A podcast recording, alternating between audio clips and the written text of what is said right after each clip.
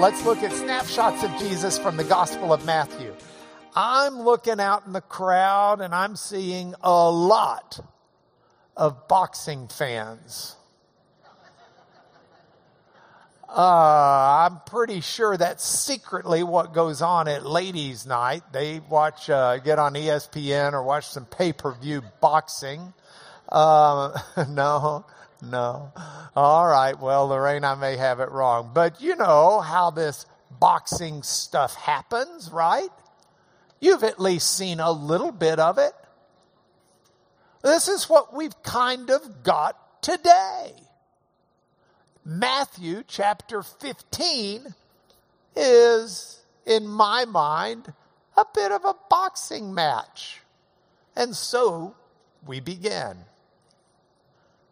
In the red corner, hmm, I was supposed to get some sound out of this. Let's try that again. In the red corner, we've got the religious dudes. In the blue corner, we've got some pagan lady. And these two, in the big writings of Matthew, kind of duke it out of sorts. So that's what we're going to look at today. It goes like this.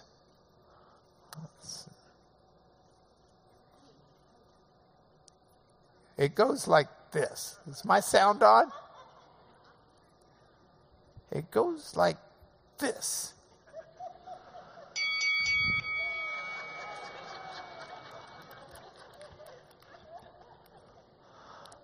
Round one. the Pharisees. Okay, this is just pathetic. Hold on. I mean, I worked on this little puppy just a little too much for that to happen like that. So we're going back here. We're going to make a change here. We're going to go to animation. We're going to say start with previous. We're going back here. We're going there. Let's try it again. Are you ready? So in the red corner, we've got the religious dudes. In the blue corner, we've got the pagan lady.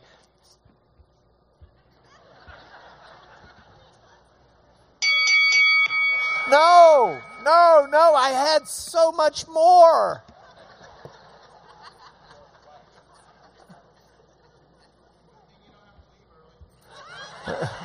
yeah, good thing I don't have to leave early. That was really clever.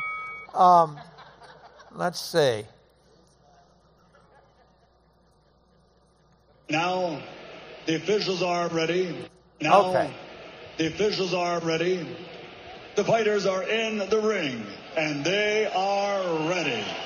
So, for the thousands in attendance and the millions watching around the world, ladies and gentlemen, uh, let's get ready to rumble!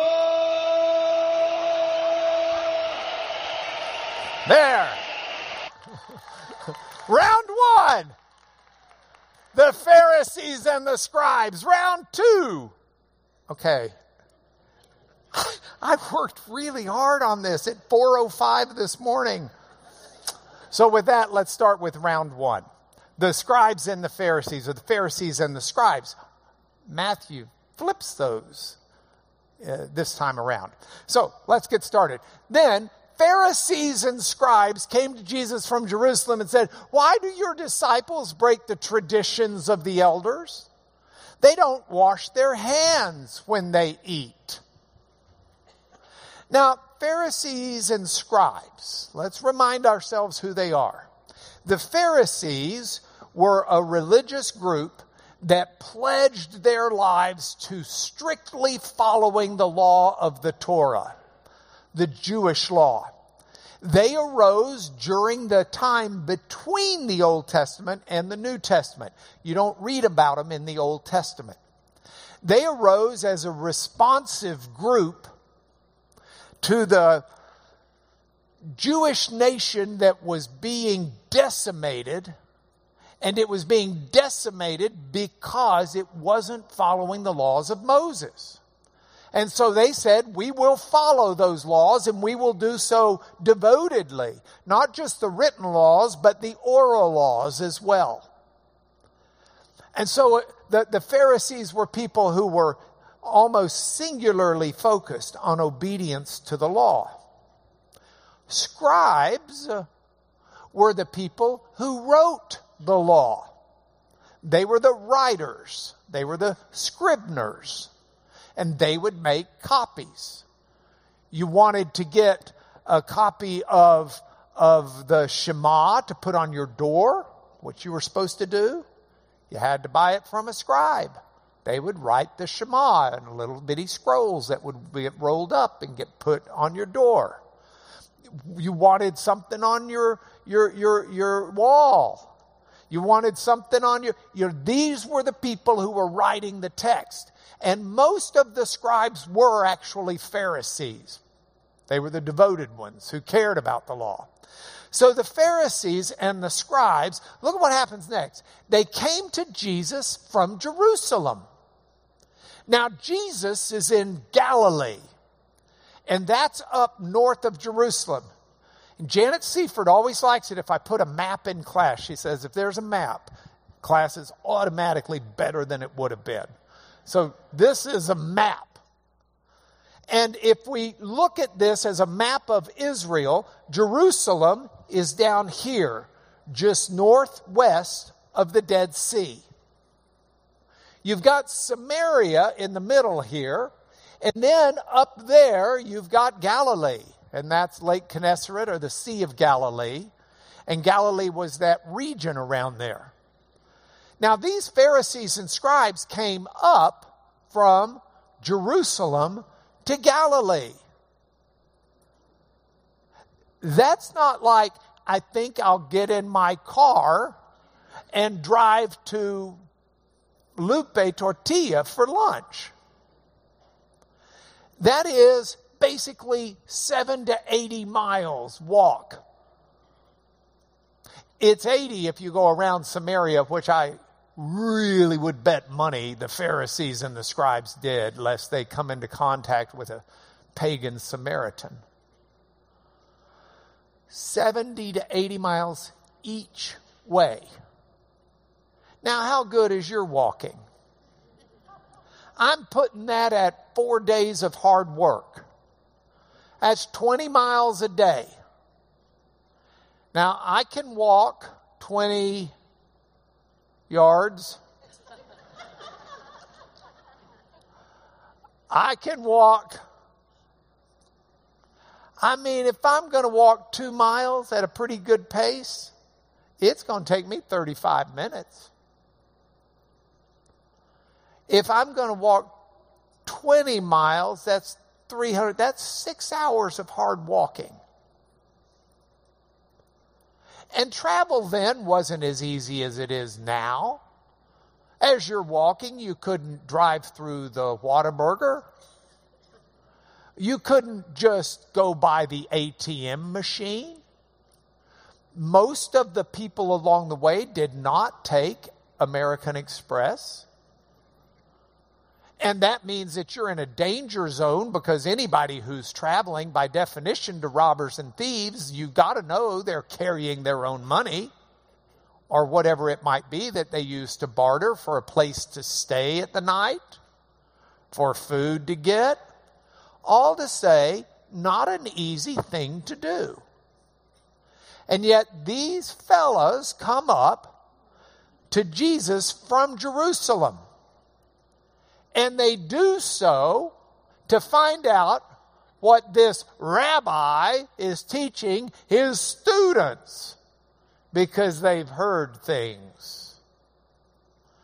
And they want to know if the students who are living in violation of what they perceived the code of behavior to be are doing so because their teacher, rabbi, has either taught them to or has just poo pooed their mistakes and passed over it. So they come and they say, Why do your disciples break the tradition of the elders? Because they don't wash their hands when they eat. Now, the traditions of the elders that's something that's superimposed upon the law as interpretation.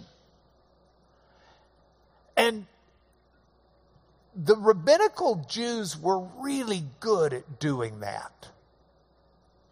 Let me give you an example.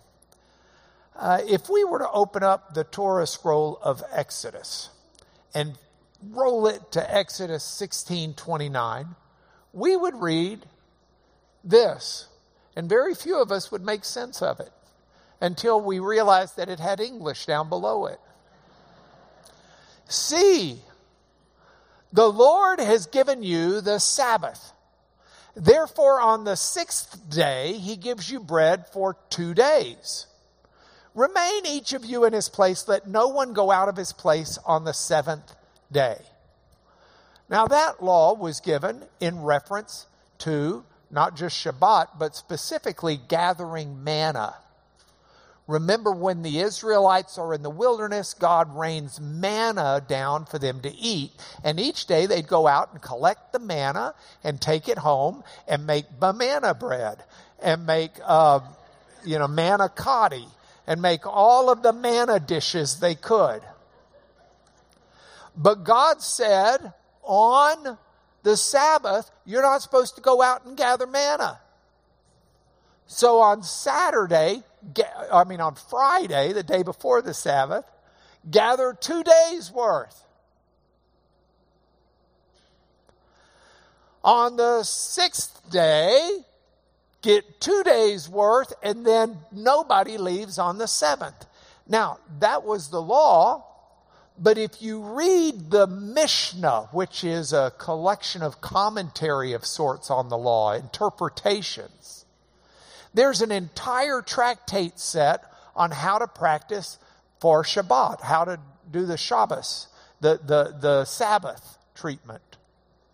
And in that, this passage is talked about at great length.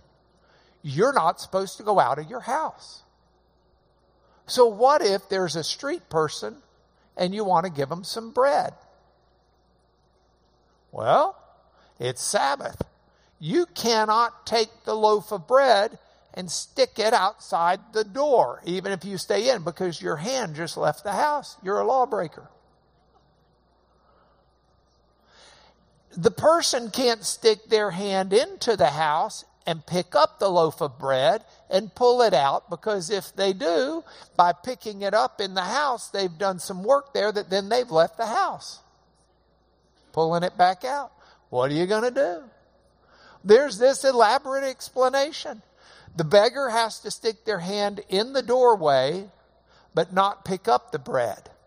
And then you inside the house can put the bread in the beggar's hand, such that the beggar hasn't picked it up on his or her own, and then they can pull their hand out.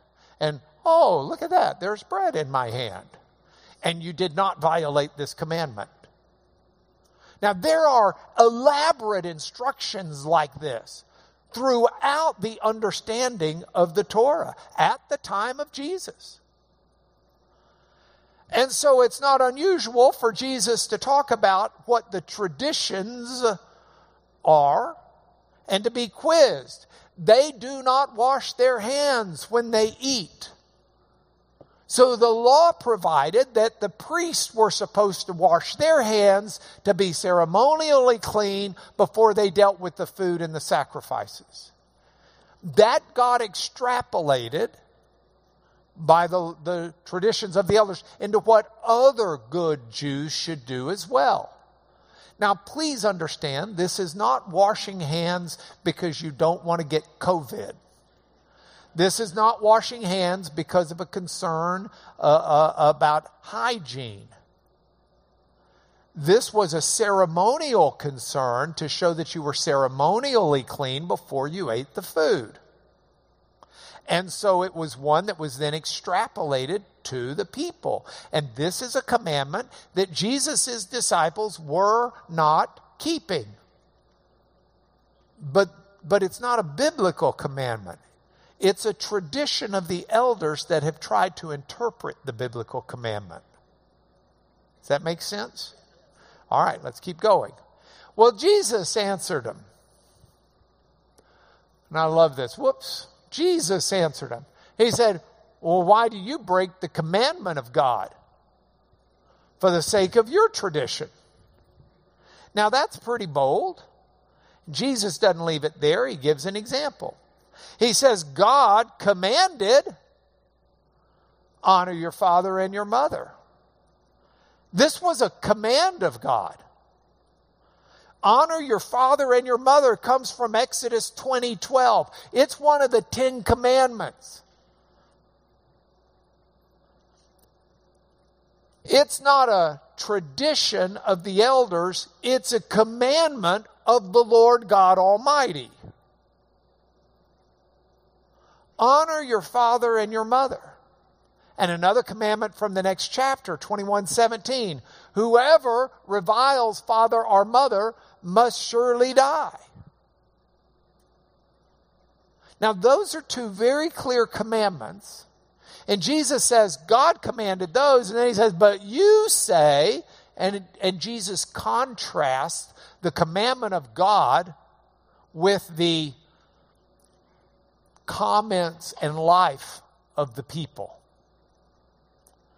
You Pharisees and scribes say something contrary to God's command.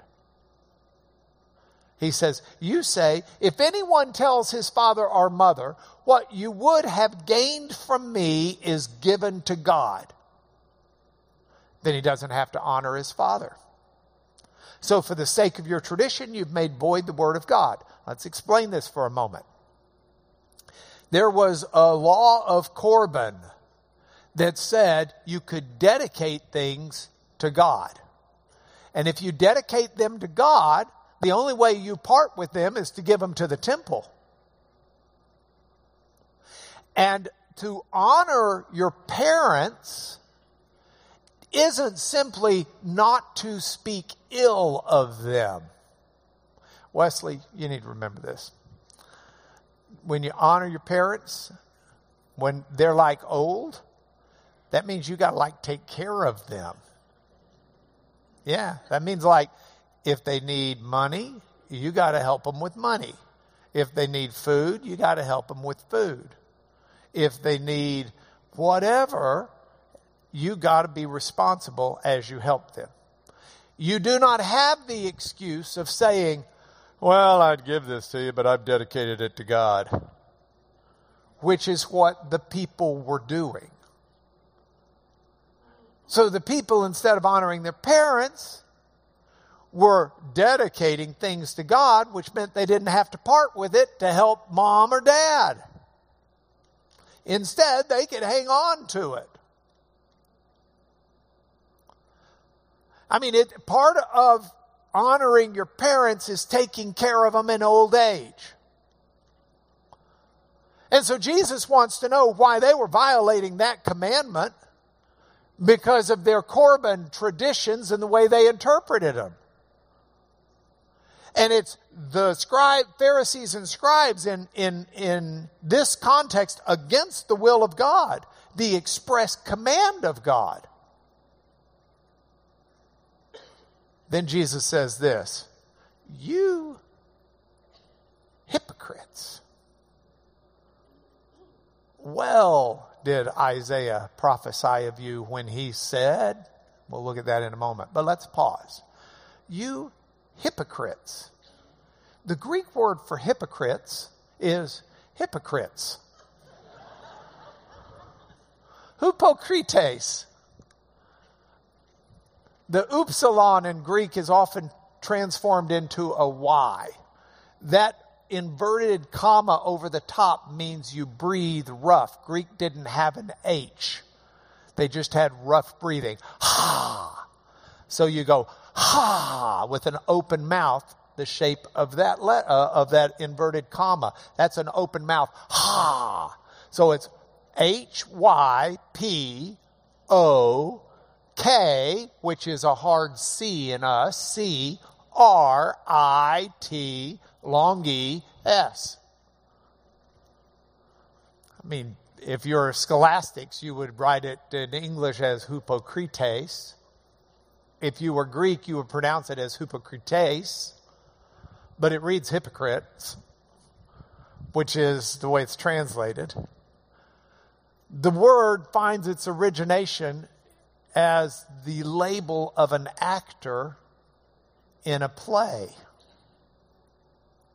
See, hypocrites were actors in a play who spoke for effect, not for truth. I've had the, the, the privilege to represent uh, uh, in court before some people who make a living as actors. And it's really fascinating because you can know them by watching them on TV or in the movies. But then you get to know them on a personal level and you find out they're not the person they are on TV or in the movies. They're playing a role. They're saying things and they're being a character that is not who they truly are. And this is what Jesus is calling out on these people's behavior. They're hypocrites. They're play acting. F. F. Bruce said, There are religious actors still, and they, typo there, they draw good houses. There are religious actors still, and they get quite a large audience. So Jesus says, You hypocrites, you play actors. Oh, by the way, side point, just for nerds. Um, there is in certain theological circles debates over whether or not Jesus spoke Greek as well as Aramaic and Hebrew. Uh, I think there's a whole lot of evidence he spoke Greek, but this is one of the passages that indicates it because Jews wouldn't go to the theater. There's not really a Jewish or Aramaic word for a hypocrite. It's basically just the Greek word, or the you had a Latin word, but but here it's Jesus is using a Greek expression, and he is up in Galilee, which is where you've got a lot of Greek people living. And that's where Jesus grew up plying his trade as a carpenter. So it makes sense that he would speak Greek as well. But he's grabbing a Greek word here. You hypocrites. Well did Isaiah prophesy of you when he said, The people honors me, this people honors me with their lips, but their heart is far from me. In vain do they worship me, teaching as doctrines the commandments of men. And Jesus draws this distinction between what the hypocrites are saying and what they're really thinking and who they really are.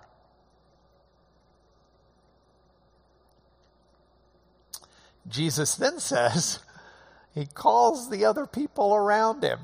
Because don't you know the people were, look, put yourself back there for a minute. You're in Galilee.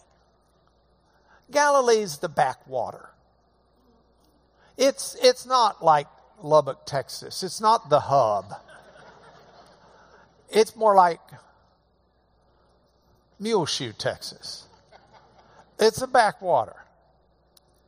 And, and, and so you've got these people who are kind of thrilled because this Jesus miracle working Messiah is among them. And I mean, that's big time. and then these, these Pharisees, these big to dos, these Lord High muckety mucks, they come traipsing all the way from Jerusalem to put this Jesus guy to the test. I am sure that the people were all kind of, oh, this is going to be good. And they're watching. They don't want to get in the way. You don't climb in the ring between people who are slugging it out, to use my boxing analogy. And so they're watching it. And then after this confrontation between them, it's kind of like Jesus, boom, scores. And then Jesus calls the people and says, Come on a little closer. And he says to them, Hear and understand. In other words, Pharisees, you want to know what I'm teaching? Let me show you what I'm teaching. Hear and understand. It's not what goes into the mouth that defiles a person, it's what comes out of the mouth that defiles a person. All right. That's the scene. Now, there's a slight shift here with Matthew. And with the slight shift, Jesus is off to the side with his close buddies, his disciples. And that happens in verse 12. The disciples come and they say to Jesus, uh, Do you realize that the Pharisees were offended when you said that? I mean, you're like, you're like uh, offended these people who are pretty important people. And I love this. First of all, it just reflects the cluelessness of the apostles as to who Jesus is. I mean, would you really go up to God and say, Hey, God, you've kind of offended some of these hypocrites? Think you may want to take back what you said or soften it a little bit. You might want to be a little concerned. God, you better watch your six because these guys could come get you. They, they're, they're, bless their hearts, clueless. Do you know they were offended? Now, the reason they were offended is because the whole purpose that they came the purpose of the Pharisees and the scribes coming was to provoke and accuse Jesus. This was hostile. They didn't go up there because they were bored for eight days. Hey, let's take a four day stroll, 20 miles a day, with all of the dangers of travel, and go up and see if we can find this Jesus guy up in the big expanse of Galilee because I'm sure we can call him on his phone when we get there and he can send us a pin drop of where to find him. No, they go traipsing up there, trusting they're going to find the guy. And they find him. This is all part of their plan. They're going to provoke. Don't you know? They didn't just leave either. Honey, where are you going? I don't want to tell, but you'll read about it one day in the Gospel of Matthew. No. They're packing. I'm going to be gone for a couple of weeks. Where are you going? Well, I got to go rein in some uh, rabbi who's out there teaching her- heresy. Where? Up in Galilee. You've probably heard about him. Uh, he's a carpenter who's decided he can teach the Word of God. And so off they go. Well, Jesus isn't concerned about offending them. By the way, if we go back to that passage, the word for offend, escand, um,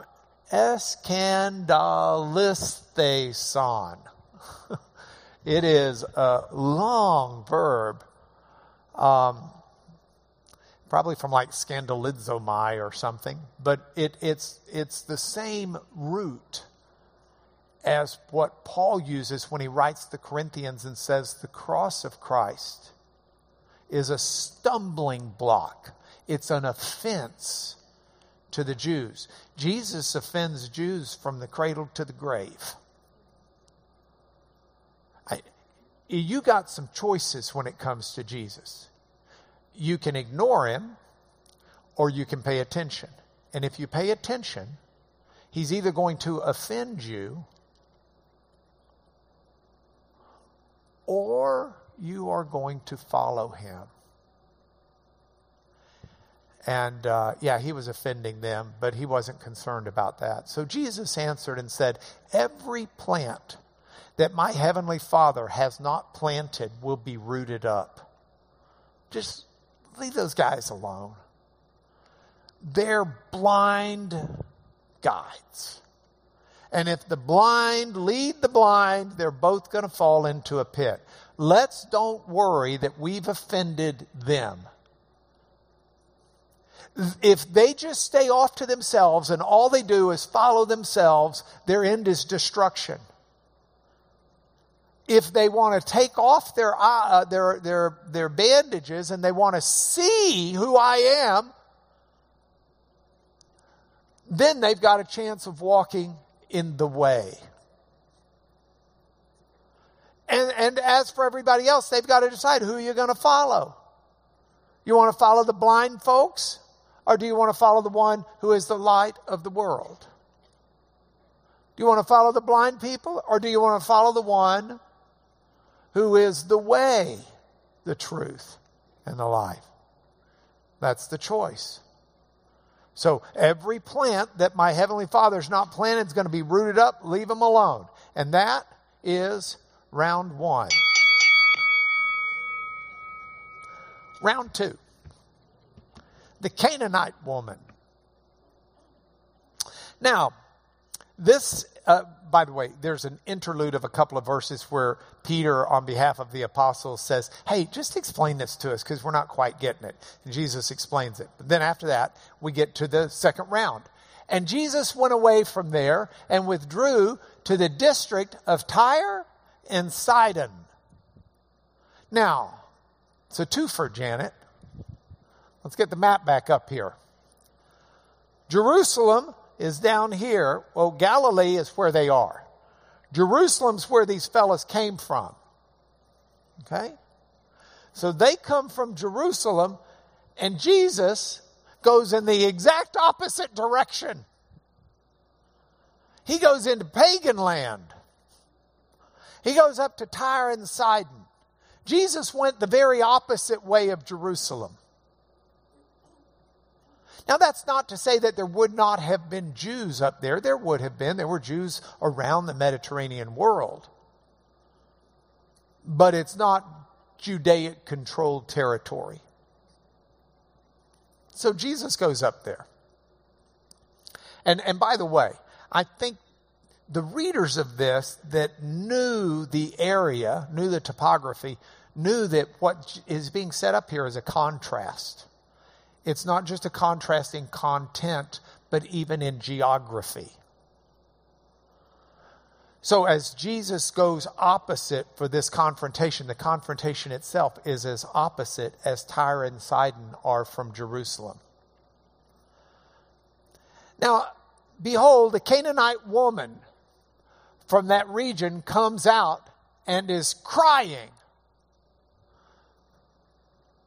Have mercy on me, O Lord, son of David, my daughter severely oppressed by a demon. This word behold in the Greek, idou, is uh, one, if you were in here when I taught life group Greek, I taught a class on this word one time. When Matthew uses the word idou, it doesn't always get translated, but it's a focus word.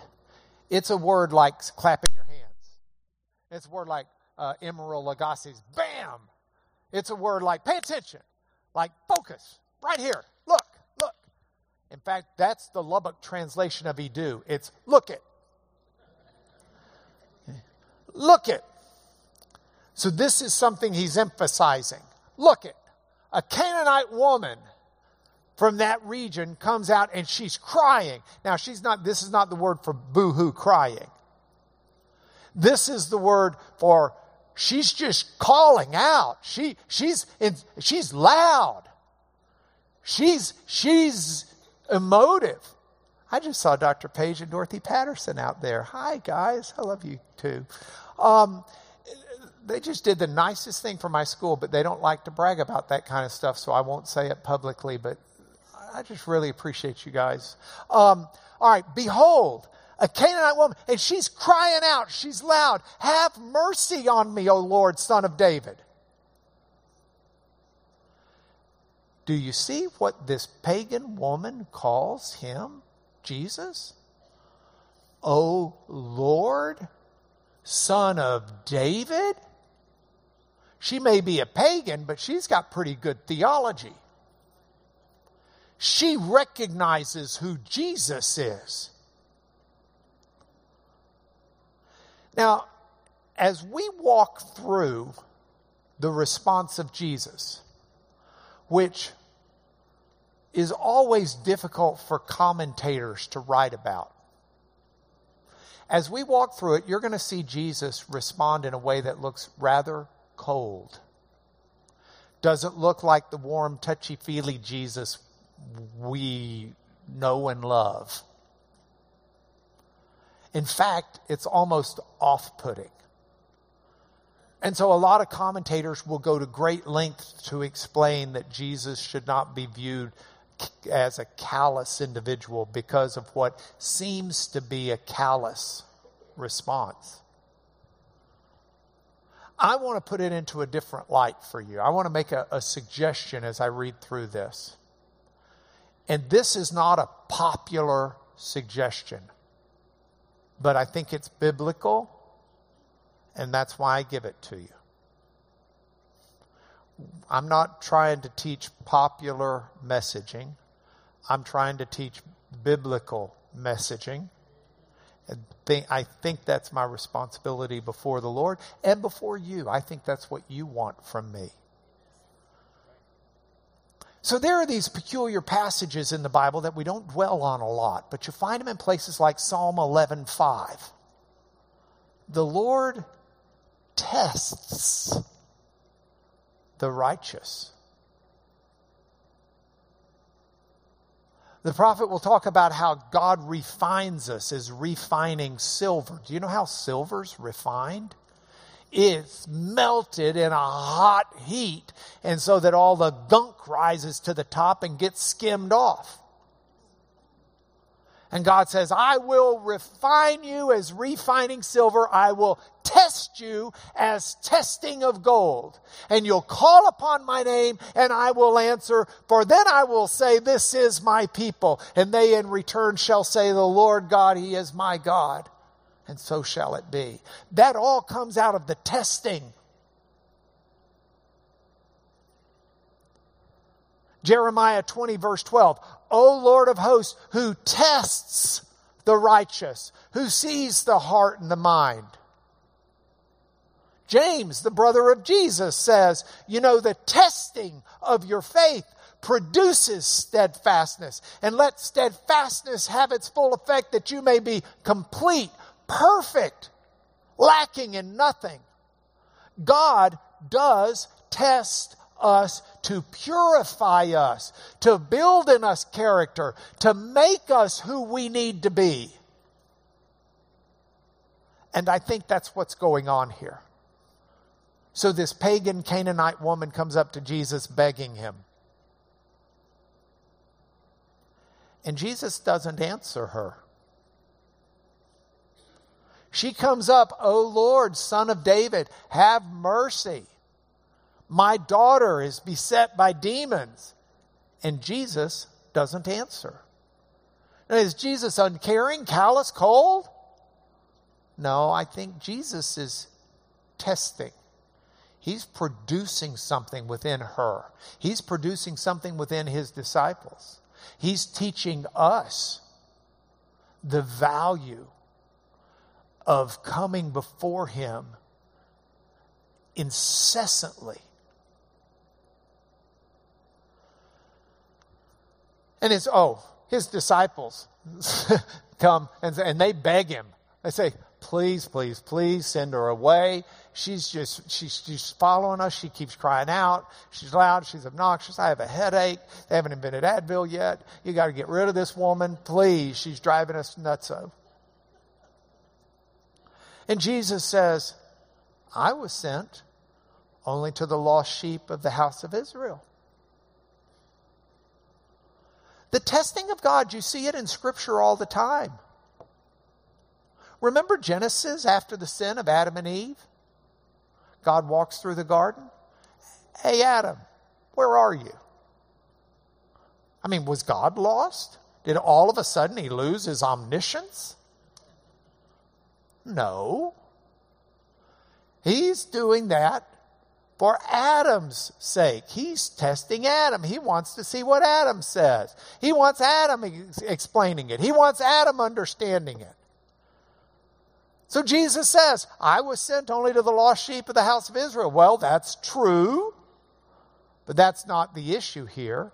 She comes, she kneels before Jesus and says, Lord, help me. And Jesus replies. He says, It's not right to take the children's bread and throw it to dogs.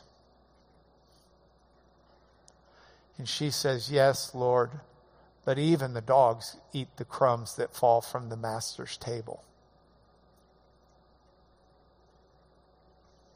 That was the testing to produce steadfastness, to produce a memory, to produce a, a landing point. As Jesus compares this woman who comes to him in faith and begging for mercy with the Pharisees and the scribes who come to Jesus to accuse him and indict him and trap him and embarrass him and humiliate him and destroy his ministry. She is as persistent in seeking his mercy as they are in persistent in walking 80 miles. She won't leave him alone. And then Jesus answered her, O woman, great is your faith. Be it done for you as you desire. And her daughter was healed instantly. I wish I'd put in here that, that uh, passage out of the prophets. I will refine them as refining silver. I will test them as testing of gold. And they'll call upon my name, and then I will answer. And that's exactly what happens here. All right. So we got it, right? Round one, we have the scribes and the Pharisees. Round two, we have the Canaanite women. Let me finish with the lessons and then I've got to go. The lessons are simple. Why do I come to Jesus? I hope it's not in hypocrisy. I hope I come to Jesus seeking his mercy. I hope I come to Jesus not t- testing him, but rather seeing him as the Lord, the Son of David. I hope I bring him my problems. I hope I seek his mercy.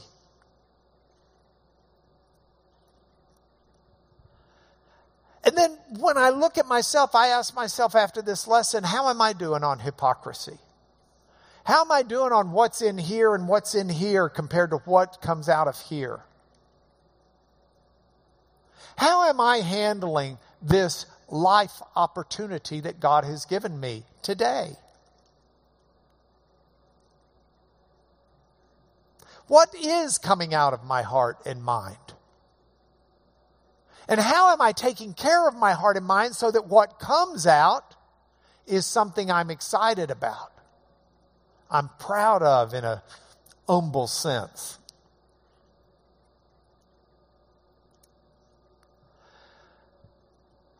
One of the hardest things, so I've got uh, my trial seminar coming up in June, the middle of June. Um, and in that, I'll have about a thousand lawyers who will come for three days. I teach them how I try lawsuits. And I try really hard to share with them what I find effective. And one of the most difficult things to teach is authenticity. Be who you are because juries smell out fake and fraud.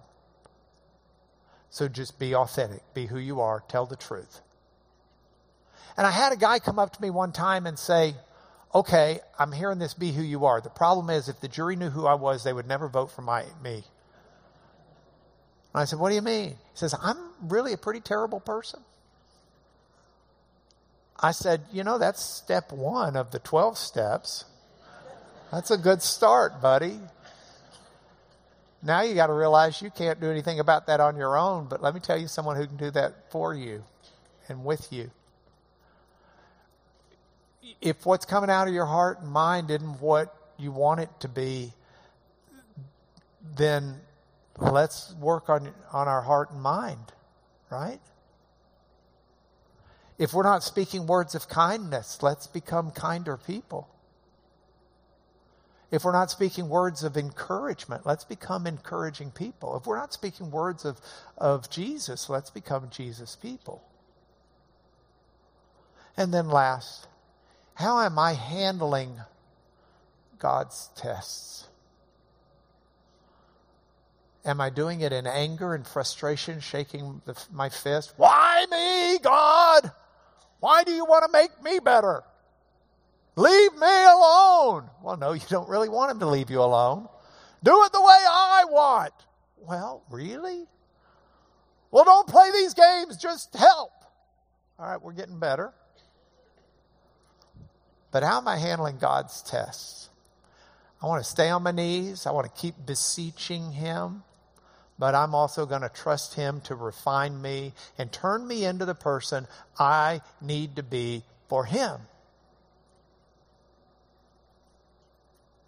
That's my goal. All right, I got to go to the other campus and preach, but let me bless you in the name of Jesus, those being our points for home, Dale Hearn. Father, in the name of Jesus, I ask you, I beseech you, I cry to you, I beg of you, have mercy upon us, O Lord, Son of David. Meet us where we are and help us through your tests and help us through this life. Purify our hearts, purify our minds. May we take seriously our discipleship before you. Forgive us our hypocrisy. Make us genuine and authentic as we stand in Christ alone and walk through this life. That is our humble prayer through Jesus, our Lord, our Savior, our Sanctifier, our Redeemer. Amen.